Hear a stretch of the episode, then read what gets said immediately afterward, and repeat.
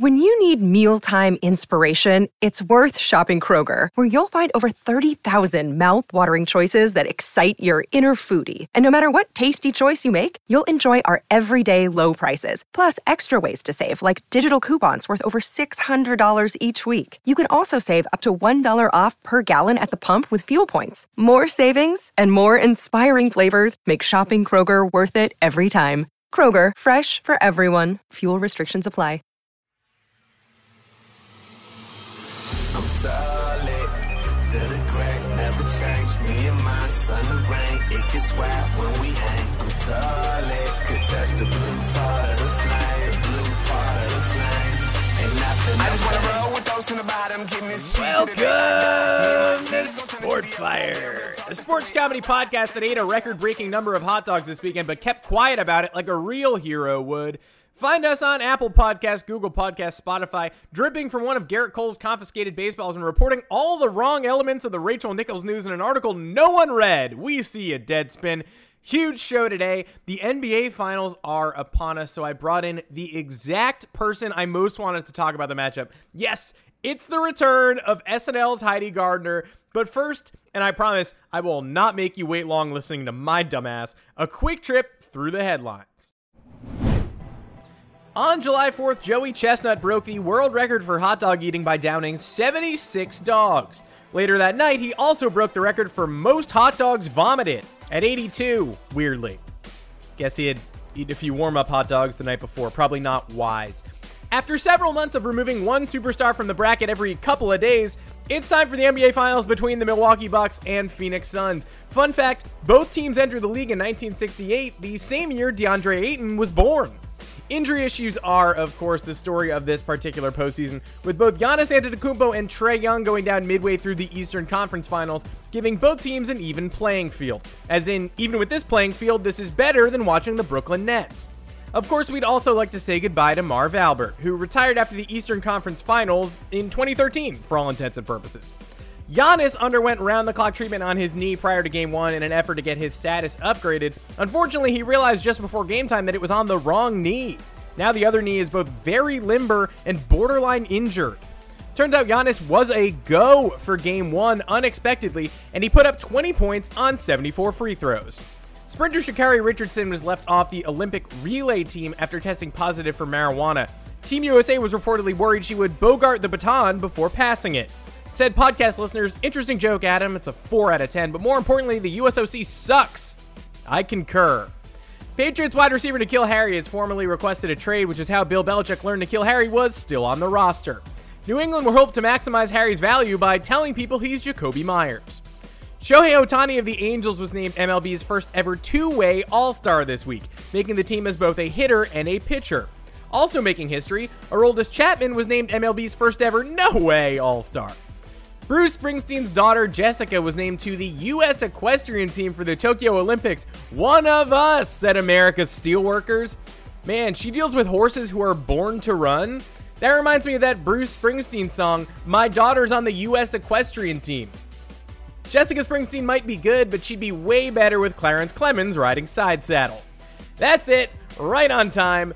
Phoenix Suns, Milwaukee Bucks. You might not be as excited as you were when LeBron was still around, but I am, and so is Saturday Night Live's Heidi Gardner, back for her second appearance on this podcast, and I'm so pumped. Coming right up.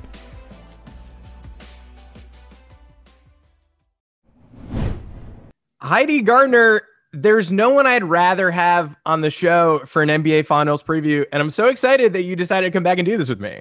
Oh my gosh, that's such a compliment. I'm always like really, I feel so lucky when you reach out because um, anyone that will listen to me talk about sports or give me a platform, I very much appreciate them. Extremely kind. And yes, this is an open forum. Let's do nothing but sports talk. But before I delve into it, I would be remiss if I didn't mention that since the last time you were on the show, you did a great all-time sports sketch on SNL. You were Michael Jordan's body man, bodyguard, coin flipping partner, along with Keegan Michael Key.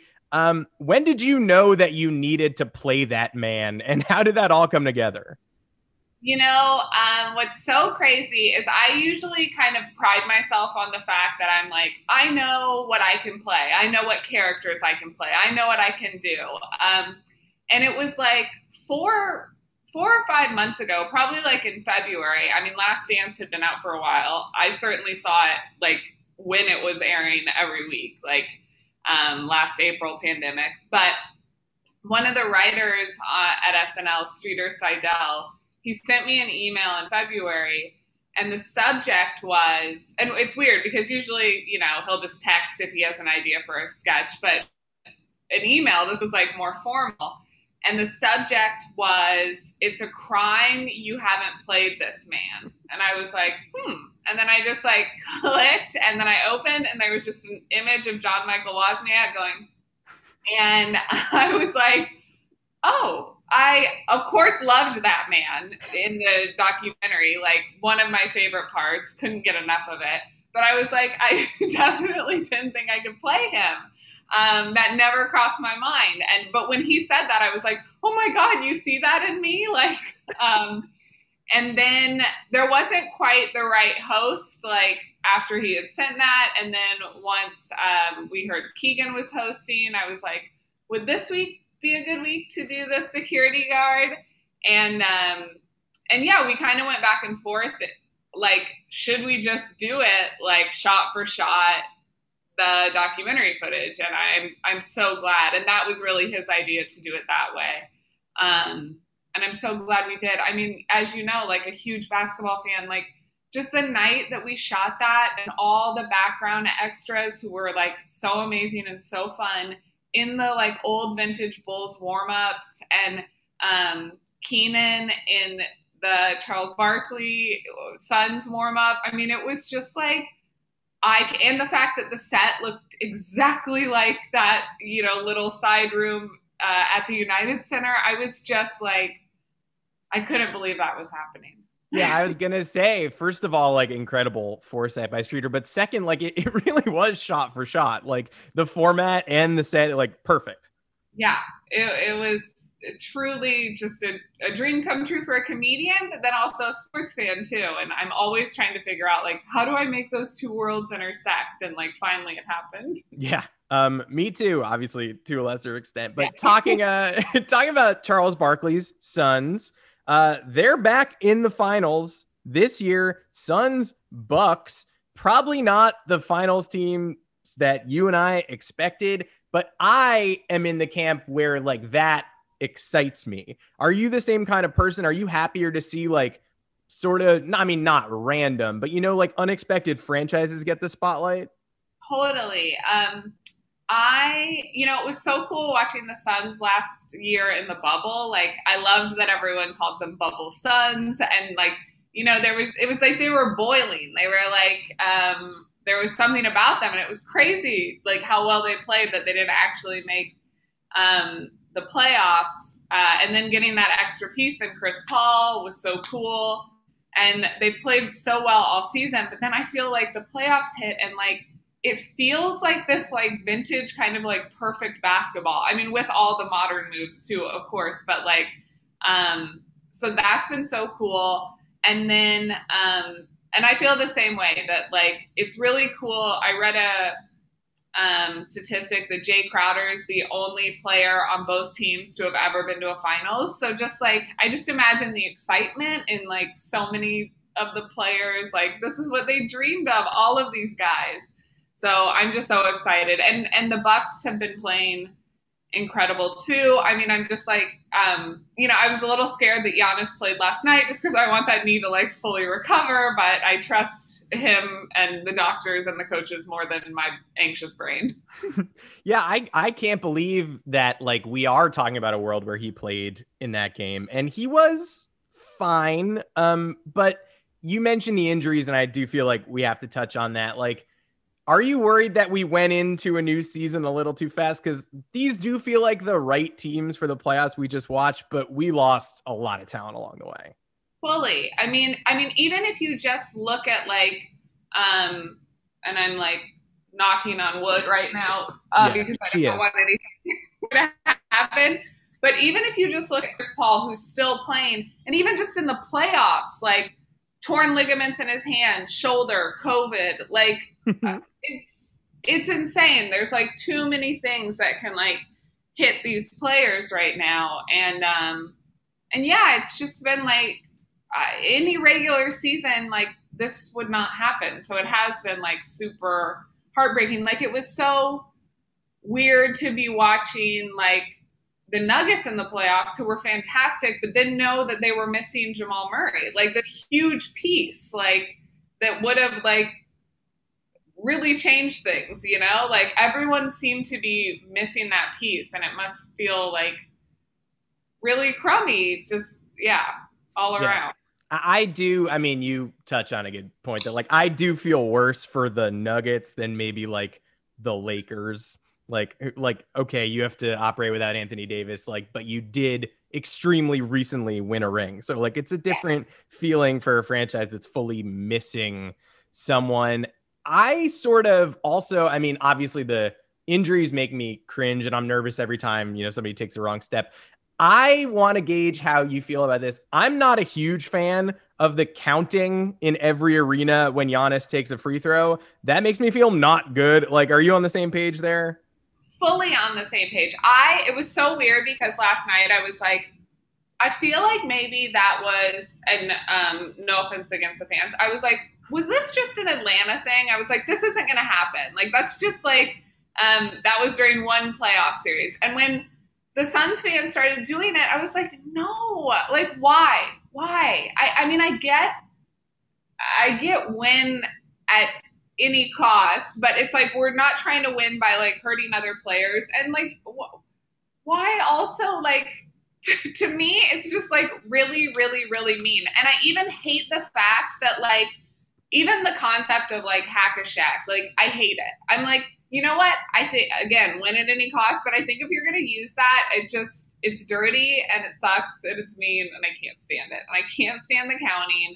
I like had to change the channel during the counting. I'm like, this man is like putting himself out there to entertain all of us and he's obviously so skilled like why are why are we putting him through this right now this is brutal this is torture this is mean Yeah, I hate I hate it. And it's he's first off, he's not the first player to not shoot free throws well. He didn't invent struggling at the line like Shaq. Shaq is the worst free throw shooter of all time. Dwight Howard really bad. And then two, you heard the announcers last night kind of being like uh, the count seems a little fast. Are we sure that's 10 seconds? Like even the announcers I feel like are like really more more rounds of this? Like I, I don't know. it's brutal and i also just feel like yeah like you said like not the first guy to not be good at free throws. And like you have to imagine an athlete's mind is probably one of the most disciplined in the world. Like they're probably actively trying to solve this problem too. And there's some sort of blockage or mental blockage or or there's one thing they're not good at. Like let's just take it easy be a little nicer have some compassion Yeah. Yeah. And it's not, I mean, Ben Simmons was like a different situation entirely. Like he might not be playable at the ends of these games, but this is like a two time MVP. So yes I don't know. Um, that's where I'm at. I'm glad we're on the same page there. Um, moving away from the teams that are here, though, very briefly, um, the last time we talked, uh, you were pretty like adamant in rooting against the Nets making the finals. Um, they didn't. It took a miracle. It took like Kevin Durant's foot being in a big shoe, uh, which is a classic weird sports thing. But like they're gone. Are you feeling like?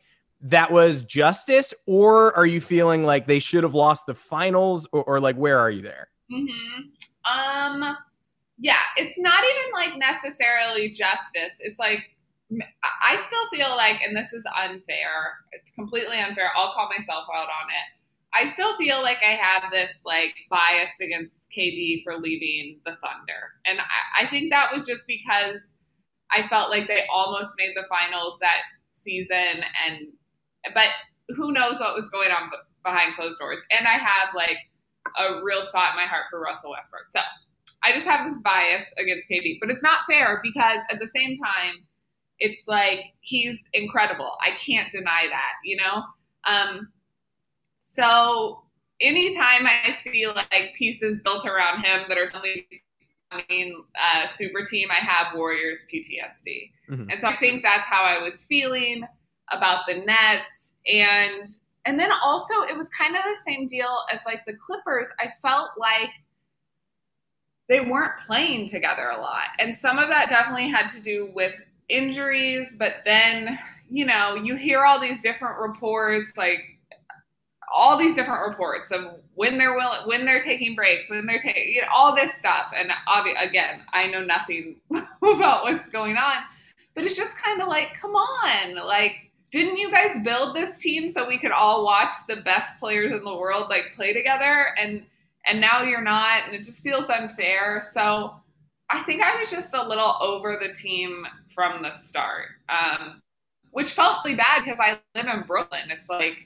um, but I definitely latched more on to if I was going to jump on any New York team's bandwagon this year, it was more going to be the Knicks than it was the Knicks, just because that was like such a fun young team.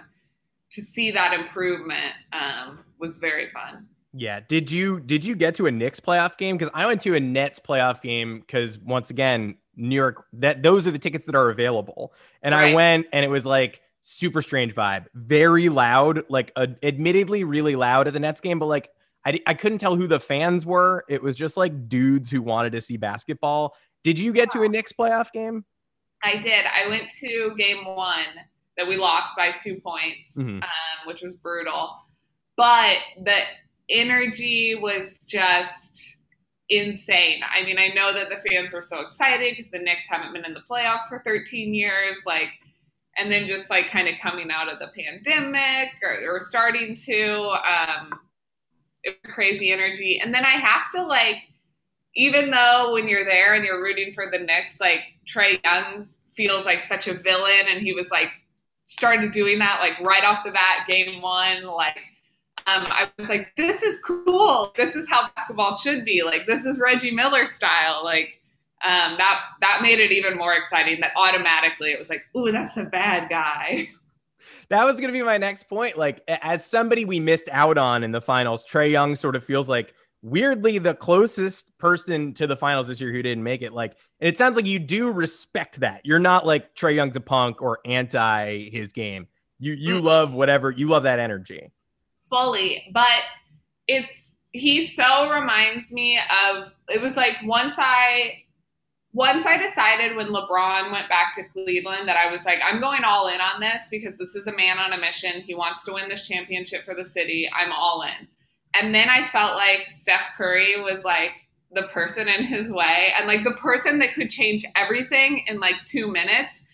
And I got like super uh, Curry vibes from Trae Young. Like during that Knicks series, it was just like, oh my god, like this man is just unstoppable. And even when we're up, then we're down so fast because of him. And so it's like I get so mad at myself because I'm like, why? Because I also like I was like, I'm going all in on the Knicks in the playoffs. Like I didn't think they were gonna like make it to the finals, but I was like, I'm gonna root so hard for them. And then it's almost like I sabotage myself from being able to like like someone else, like because that that's so talented, like Trae Young. I'm like, now you're the enemy. The yeah. Trae Young thing, yeah, I mean, first off, yes, like it's tough to have an enemy like Steph and like Trae who like can blitz you so quickly. It's like I hate you, but you did just score nine points in like 36 seconds. Yeah. But like people can tell me all they want that Trae is not a good shooter, which is like people do say that. They're like, you can you can leave him unguarded or whatever, but he'll hit enough of those half quarters that you're like, um, actually, I'm pretty sure he's great. Yeah, yeah, and even the floaters, like yes, those are that they almost like make me mad because they just they float. They look too easy. They don't look like a proper shot or shooting position, and I'm just like, it almost feels like a cheat. Yeah. It does feel like a cheat. And especially because they all like they're like 95%. You're like, why is that happening? But yeah. you don't know. Yeah. Um, a skill I've never mastered. Um, is there someone during this playoff run um, who sort of has broken out who you didn't have any feelings about before the playoffs started, but now you're like, that's my guy. Like that breakout dude is great. Yeah, I mean, I feel kind of um I feel ashamed of this and that he was flying under my radar, but DeAndre Ayton, I feel like I just like because other than like bubble Suns, the Suns just weren't haven't been on my radar totally, or I guess Devin Booker was more. Um, but yeah, Ayton has just been like so much fun to watch, like killed it every series, and then like his celebratory dancing, like when they won the Western Conference uh, Finals, was just like so awesome. Uh, or when they made it to the Western Conference Finals, yeah, he's been a joy to watch. They're so wonderful. I always have a soft spot for Cam Johnson because I root for Carolina college basketball. Okay. Um, yeah. Embarrassing and weird, but love seeing him in the yeah. finals. And then also Terrence Mann uh, from the Clippers. My dental hygienist is or was very briefly was Terrence Mann's aunt. Uh, she oh. was dismissed from the practice after she worked on my teeth, which is weird. Um, okay but did spend a long session with me talking about Terrence Mann right after he got drafted. So I've always been like, oh, oh, that's so special. Yeah, it was so cool to have see him have that like killer game. That like again, like the injuries have like played plagued the league, and that's been so sad. But then that other guys get to step up and have like a 36 point game like that night. It was just like incredible yeah, so, things we didn't know were possible have dominated this whole run. Um, before I let you go, do you have a prediction? It's currently 1 0 Suns. Good performance all around at home, but as we learned in the past few rounds, that may not be enough to get rid of the Bucks. Yeah, I, well, I'm like the worst of predictions. I was like, last night I was like, oh yeah, it's going to be the Suns. And then I was like, what am I talking about? They're at home. Like. I mean, not that that, but it just, you know, usually you're going to win at home. Um, but I do, I don't know. They're like playing so, they're playing so magically that I, I, I do think it's, it feel, it feels like the Suns. It feels like the Suns. Yeah. yeah. But that also, like, I am a little bit torn like I really wanted to fully jump on the Suns bandwagon, but I have, and I think I, I think I am because Chris Paul. But I really want Giannis to win a championship, but I'm like he is younger, like he could be back. It's hard. It's really not easy. I think, yeah. I mean, I'm, I agree with you. I think the vibe is Suns. I think it might go seven, and I do kind of want to see a Chris Paul get the ring first, and then Chris Paul decide to come to the Knicks. Yes, same. Yeah, that's Love sort that. of that's sort of the whole thing for me. Um, Heidi, thanks so much for doing this. You also now have a podcast since the last time we spoke, where we were when. Tell me a little bit about that pod and, and what people can enjoy. Um, yes. So, like you said, it's called Where We Were When, and it's hosted by me and my brother Justin.